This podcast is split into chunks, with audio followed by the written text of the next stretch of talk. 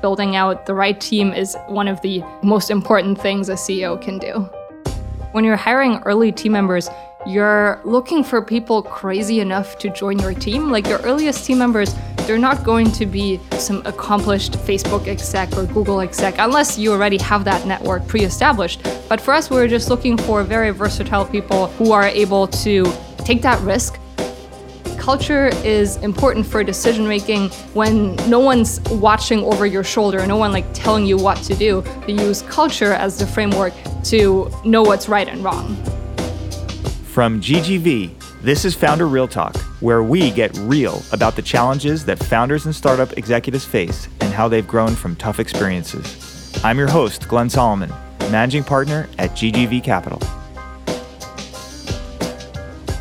Today, I'm delighted to welcome Laura Behrens Wu to Founder Real Talk. And I'm also extremely happy to have my good friend Crystal Wong as guest host. Laura is the founder and CEO of Shippo, before we start, Laura, can you explain for our audience a bit about what Shippo does at a high level? Yeah, of course.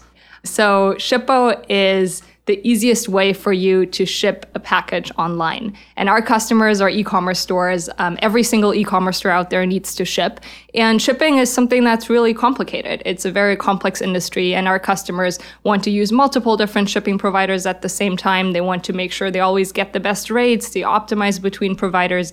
And that's exactly what we do for them. So we're a simple to use interface, an API that connects e commerce stores to a network of different shipping providers. And then we help them compare providers, get rates, get shipping labels, tracking, customs documents, everything that's shipping related. We're really the one stop shop for shipping. Laura, thanks for that overview. And thanks again for joining us. We're super excited to learn more about Shippo. Maybe start by going back to how you ended up yeah. starting the company. You know, you moved to the US shortly before you did that. Give us a little bit of a sense for your background and why you decided to do this and you know uprooting your life and, and starting a company yeah so starting this company was really uh, not obvious for me. It, like I've not thought about shipping for my entire life. Like it's something I stumbled across. And I first came over, I'm German originally. I first came over to the US to uh, be an intern at a company called LendUp. It was supposed to be a summer internship, like three or four months. And LendUp does socially responsible payday loans. I joined them in the marketing department, focusing on SEO. I had a really great time and I decided that I did not want to go back to Germany anymore. And I was trying to figure out, even while I was already at LendUp, what other things I could be doing. And e-commerce seemed like a really interesting thing to just do on the site as a side business because like for me all the different components to build an e-commerce store were readily available. Like you could use shopify magento as a platform to build your store on. You could connect it to stripe to paypal. Like all these different building blocks were readily available for, even for someone who's not an e-commerce expert. And all you had to do is figure out an interesting item to sell. But um, when we started doing that we realized shipping is very complicated and the existing shipping solutions that we were looking at they were provided by the shipping providers the solutions the user experiences were just so different compared to the technologies provided by stripe or shopify and that inspired us to like figure out a way to just simplify this user experience for shipping. So at the beginning, we just wanted to provide easy to use technologies like shipping software that is easy to use for anyone, even if you're not a logistics expert. And then later on, we uh, started putting an MVP out. We realized this is something that other e commerce stores are interested in as well. And then I, I talked to my CEO at LendUp, and whenever I approached him previously with like an idea, he always said, "Well, it sounds like it's it's vitamin, not a painkiller." And he was encouraging me to like start pursuing something as my first venture that is a must have that's really solving a real pain point because he said that would be so much easier to sell versus just something that's a nice to have so like in what i was building the analogy is like the e-commerce store is a nice to have the shipping API or the shipping solution is a must have because every single e commerce store is facing a shipping challenge and we're solving a real pain point. So it sounds like you, you came to the U.S. not necessarily to start Shippo, but the idea came to you shortly after after you were here.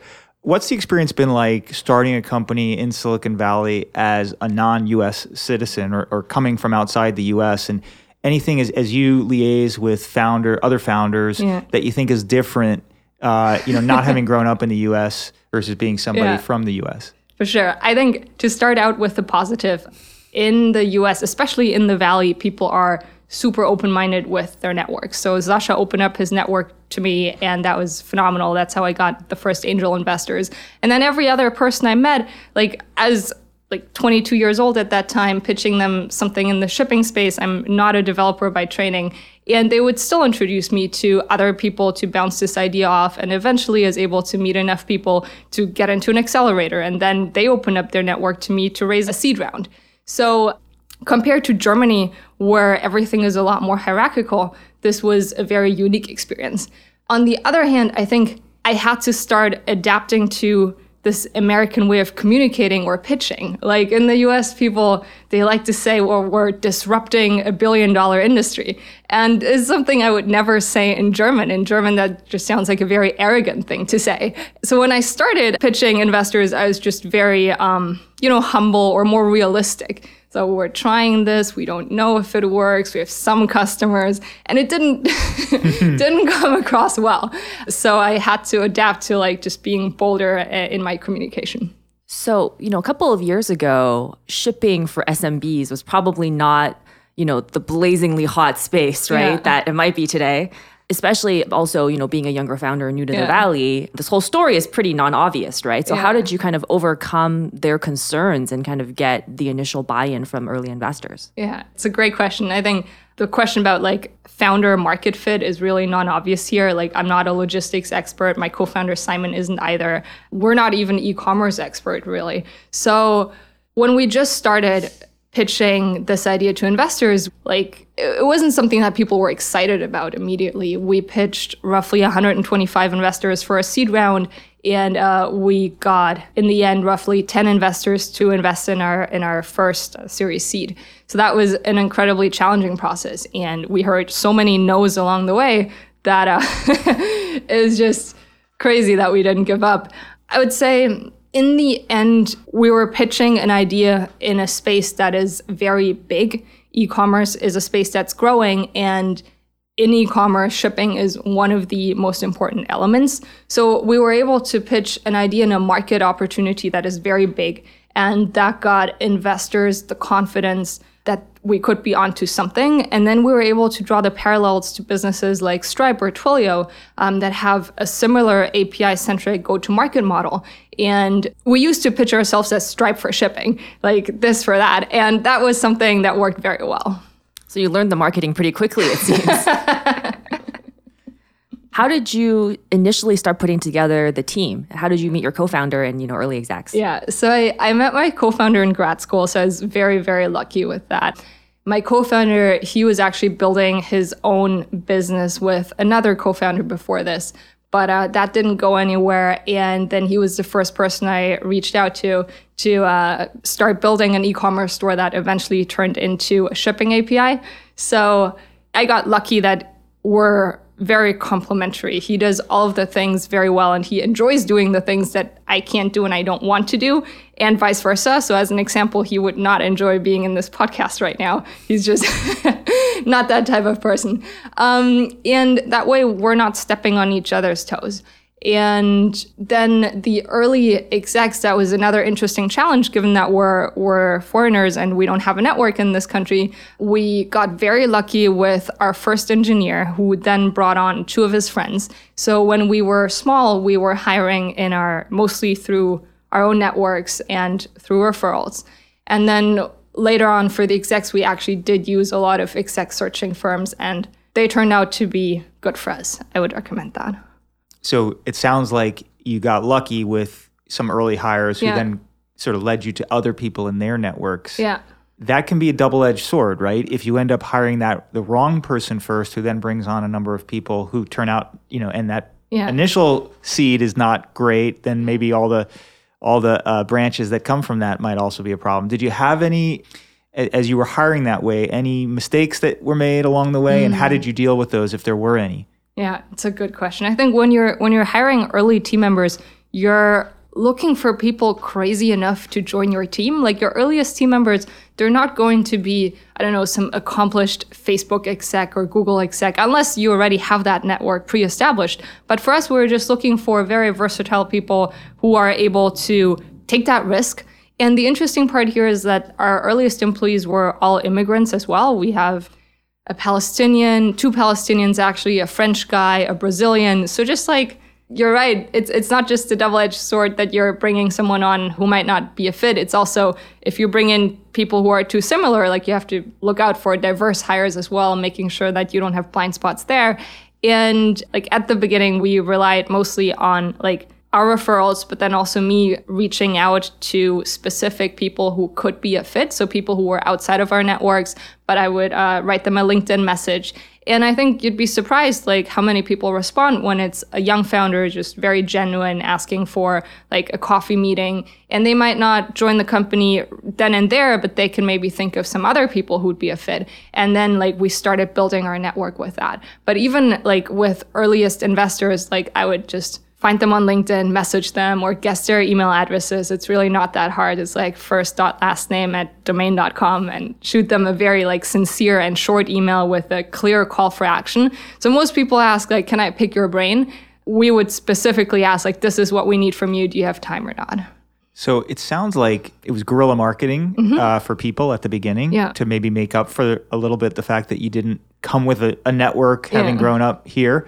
How much of your time did you end up spending in the early days on building out the team yeah. versus you know building and marketing your product and mm. your company i can't remember 100% anymore but i would say it's always been like at least 40% on hiring and even now i spend a lot of time on hiring so i still interview every person before they join the company i have uh, exec searches going on that occupy a lot of my time and i do think like building out the right team is one of the like most important things a ceo can do early on did you make any uh, mistakes hiring or you know realize that the culture of the team or whatever you know mm-hmm. benchmarks were set weren't what you wanted and then have to kind of change the team around? Did you go through those experiences early on? Yeah. So when we were very early we didn't have our, our culture written down and we were just like hiring based on gut feeling. So as we started growing beyond i think 25 or 30 people we did that exercise to everyone like first my co-founder and I sitting down writing down what we think what our culture is. And there it's like the question about what we think what it is today like the reality and what we want it to be. So that was the first like hard look at is it actually what we want it to be? And then making sure that we also have the right process in place to uh, screen for these kinds of character traits or people coming in. And then i think the most more important part is like once everyone's in the team making sure that people are in, incentivized to act that way. People know uh, what kind of behavior we're, expecting. And I, I do think like culture is, it sounds like a fluffy word, especially for me just coming here. It sounded really like difficult to grasp. But a concept that I, I liked from one of our, our investors is like culture is important for decision making when no one's watching over your shoulder, no one like telling you what to do. They use culture as the framework to know what's right and wrong. So have you inculcated how have you inculcated the culture yeah. then amongst your employee base as you yeah. grow and, and, maybe you could remind us oh, yes. how, how, many people are in the company now yeah i forgot to mention we're 65 people now it's a pretty big team at 65 i like don't know what everyone is working on day to day anymore so that's very different from when we were still all sitting at like the big kitchen table working together and in terms of how to implement culture, I think there are two ways I think about it. One is top down and one is bottoms up, and we want both to work together jointly. So, bottoms up, what we encourage people to do is we give each other praise along like in line of our cultures and we have a mailing list for that and we call each other out like customers first is one of our key values and i see emails coming through like Lucas has been customer first because I hit him up on a Sunday night at 12 and there was a customer bug and I didn't expect him to jump on it, but he was still awake and he fixed it within five minutes. And then, like, these are the emails that are coming through in that channel. And it's not just me praising people, it's people praising each other. And I, I really love reading that. And I think everyone else enjoys it as well. And then from my end, like, I make sure that I call these things out in our all hands that I, I remind people like this is something that happened and for instance, we, we want to make sure that people are entrepreneurial in our company. So being entrepreneurial is one of our other key values. And another one that I really love is we haven't won yet. So people who join us, like, they're not joining a cushy job. They're like, we're pushing like every single day where we set ambitious goals and we want to make sure that everyone here like pushes the company forward. So sometimes these two things in, in combination, what that means is sometimes like, because we're entrepreneurial, we try things and they don't work. And instead of telling people, well, we failed here, like I call them out at all hands and I talk about how, yes, we failed, but this is great because we've been entrepreneurial. And that's what it means to push the company forward. We're going to try things that may sometimes not work out. But what's important is that we've tried them, that we measure them, and that we know what to do next and given that you're 65 people and still growing, mm-hmm. you know, it's no longer just a small team sitting around a table. And like you said, you you don't know what everybody's doing every mm-hmm. day. How do you make sure that the culture kind of lives in each new person? Do you screen for that when you're interviewing people and and then when somebody joins, is there some sort of training that you do or or how, how do they learn the culture? Yeah. First of all, culture needs to start at the top. So we hire a group of execs, our leadership team. We screen very carefully that um, everyone's in line with our culture and that we can trust that our leadership team members are then the evangelists for mm. our culture within their own departments as well. And I am involved in every single interview, and we try to have our interviewers, like every interviewer, have specific questions to probe around one certain characteristic that we're looking for. And it's always the same questions. It's like, you can't ask like are you entrepreneurial everyone is going to say yes it's a question that is more open-ended asking people about a story like where they've acted entrepreneurial or a story where they failed and how did they react and then we debrief together as a team and we make sure that everyone like all of the four key values that we're, we're looking for we've screened for and we have a good story for every one of them to support them so, as with a lot of companies, especially early on, you know, you've probably before you did this whole culture exercise, have probably hired people that ended up not working out. Yeah. How did you kind of come to that realization, mm-hmm. and then you know, what did you do thereafter, and how did you handle that conversation? Here, it's important to realize that when someone does not work out, it doesn't mean that they're a bad marketer or, or like a bad engineer. It's sometimes simply not a fit for what you're looking for. Like they could be a phenomenal marketer at another company where the cultures may be different.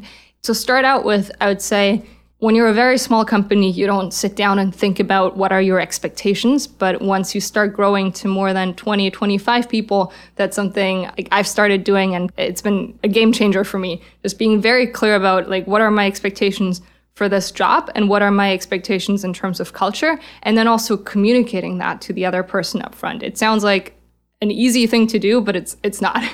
when something goes wrong, the first thing I ask myself is like, did I communicate my expectations properly? Because I, if I didn't, then it's really not their fault. It's my lack of communication.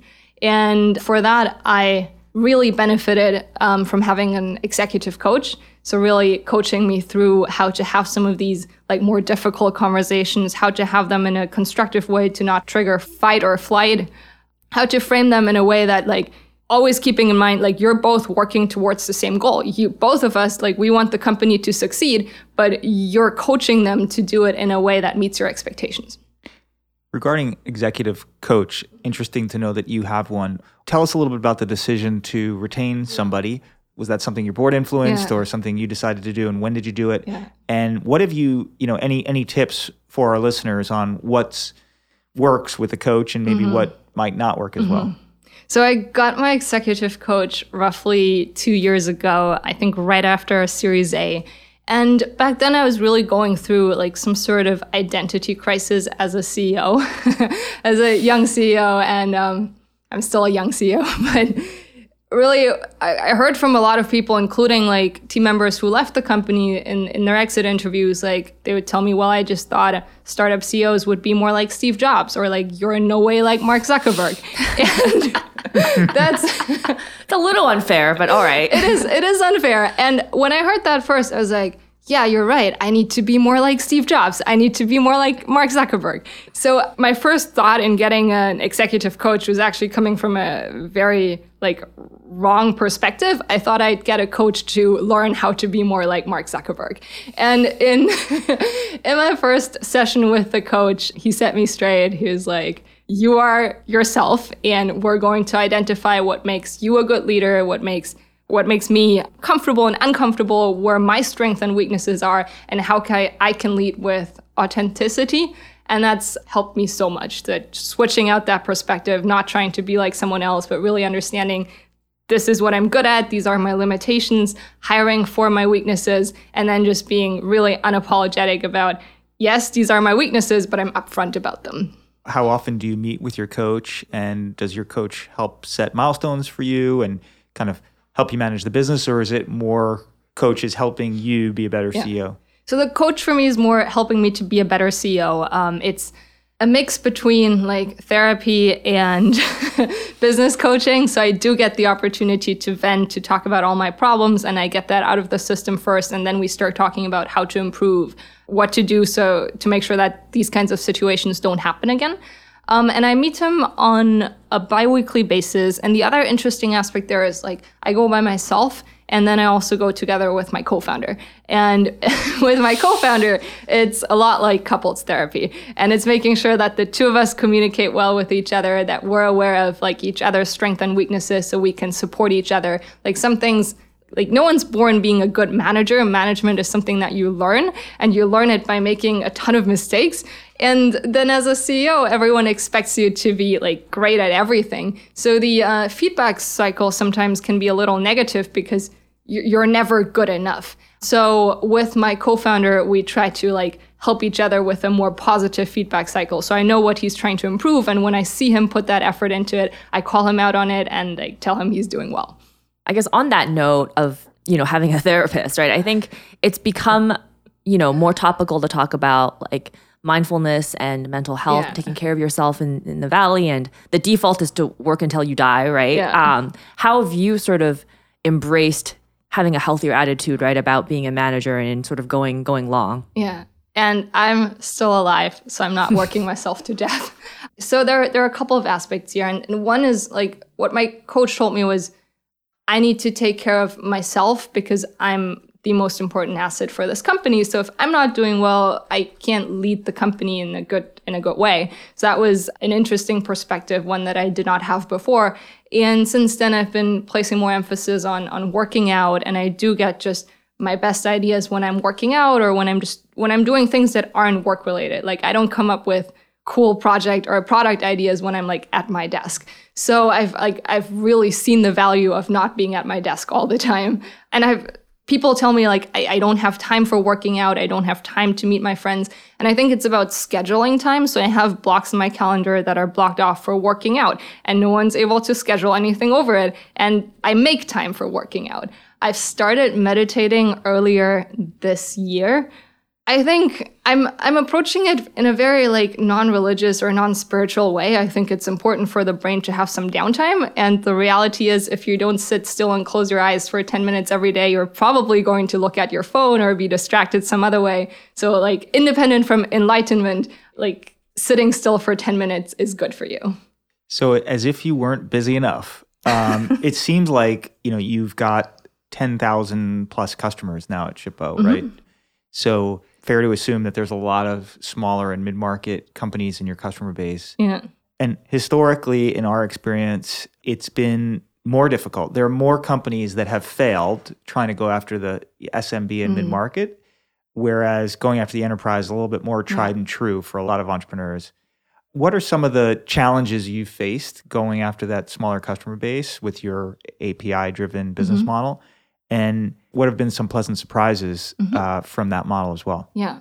So I think we started out with SMBs because shipping is just a, it's such such an important part in e-commerce that a Walmart or a Target would never trust a startup that has no business or no shipping volume going through their their software. So when we started, like we did try to talk to larger companies and they all told us, well, sounds interesting. This is a cool concept, but you have zero volume. Like, why should we trust you? So we were kind of forced to go after SMBs first. And it was a very rewarding experience because SMBs, they have no idea about shipping and they're the ones where like shipping eats into their margins. They don't get any shipping discounts.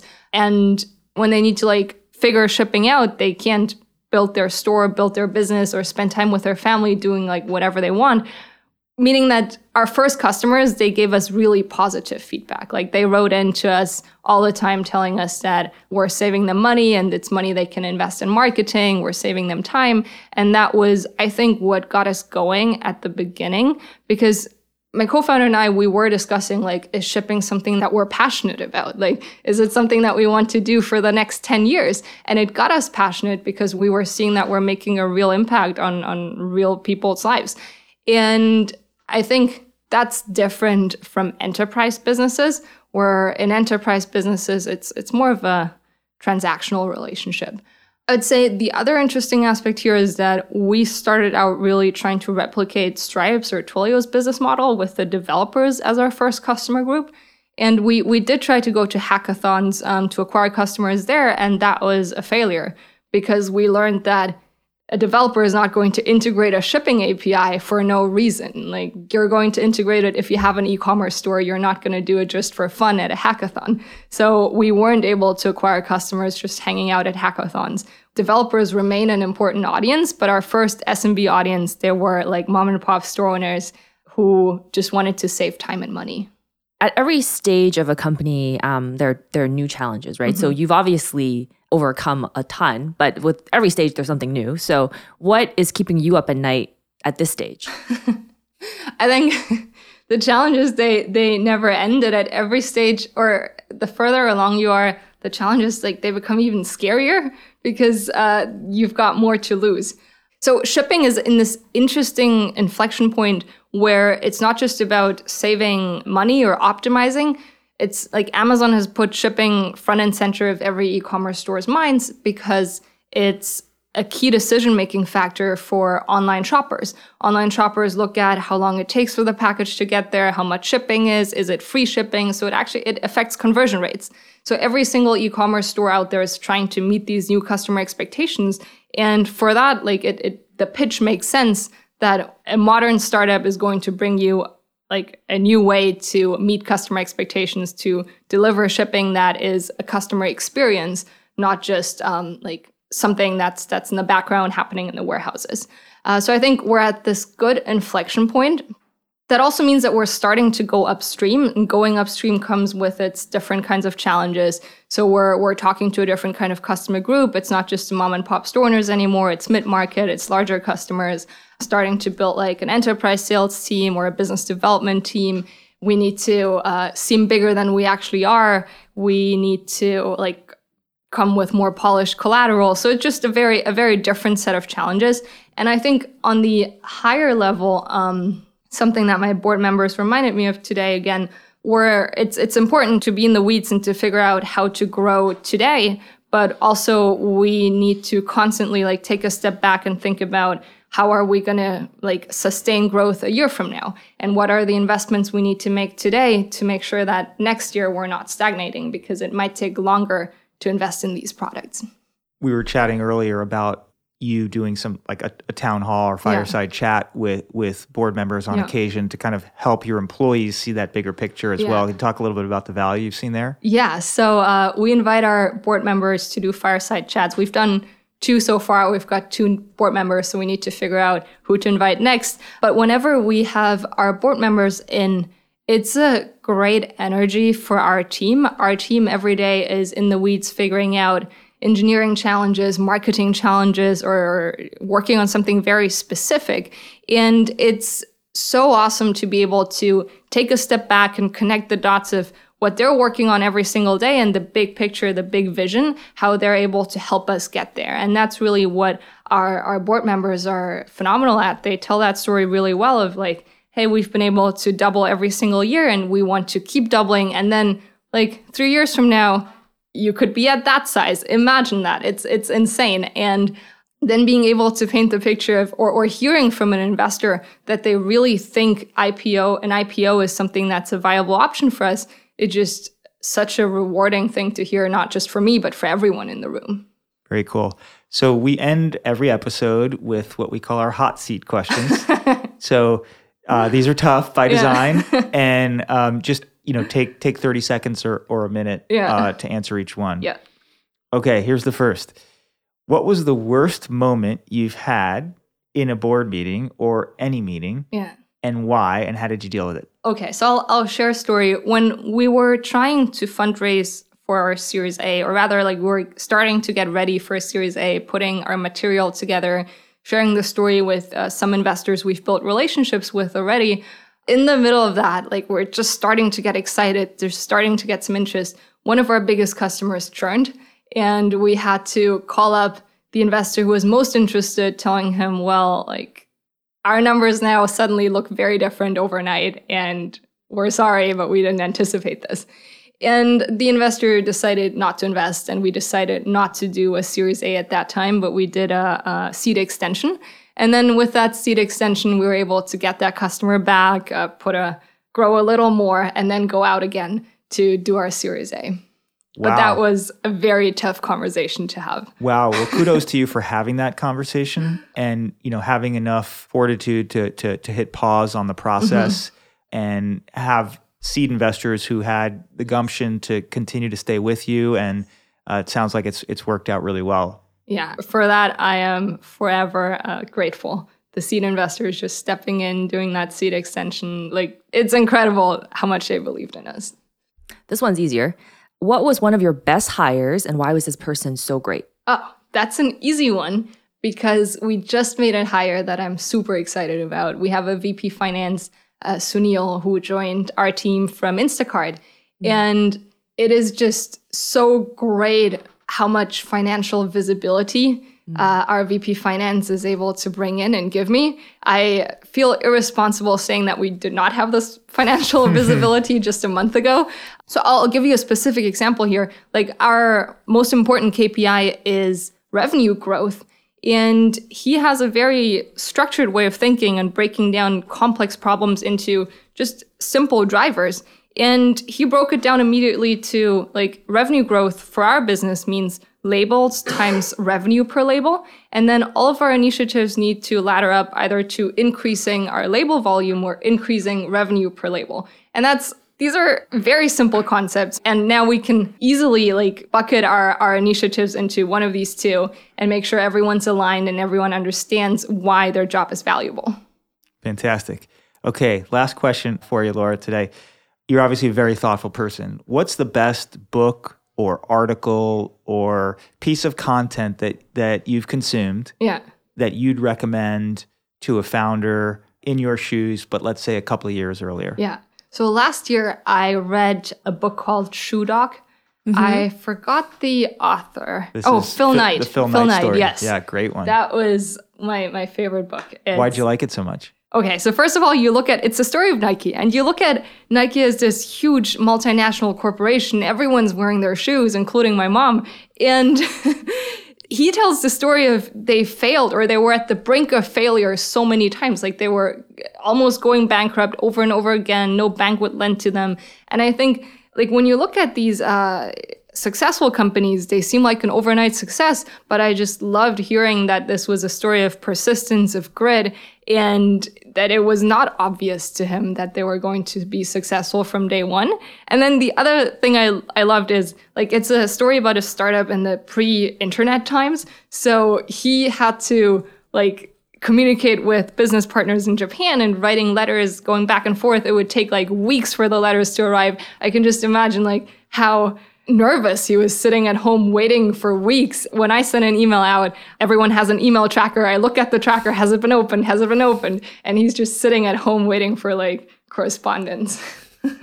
Laura, that was an awesome interview. We really enjoyed it. Thanks so much for coming in and joining the Founder Real Talk family. You've been listening to Founder Real Talk. If you like what you heard, you can find all our episodes on founderrealtalk.ggvc.com or at Apple Podcasts, Overcast, SoundCloud, Spotify, or wherever you find your podcasts. Please rate us and share as well to help others find this podcast. We're produced by Ted Karstensen and his team at HeavyBit. We want to thank Ted for his support. Our theme song is by Grapes. GGV Capital is a multi stage venture capital firm based in Silicon Valley, Shanghai, and Beijing. We've been partnering with leading technology entrepreneurs since 2000, from seed to pre IPO. We invest in globally minded entrepreneurs in consumer internet, e commerce, frontier tech, and enterprise and have invested in over 300 companies since inception, including the likes of Airbnb, Alibaba, HashiCorp, Opendoor, Slack, Square, Wish, and many others. We're very proud of the 30 companies who've achieved multi billion dollar valuations to date, and we expect several more in the future. Find out more at ggvc.com. If you have any feedback or ideas for future guests, feel free to email us at founderrealtalk at ggvc.com. Thanks for listening.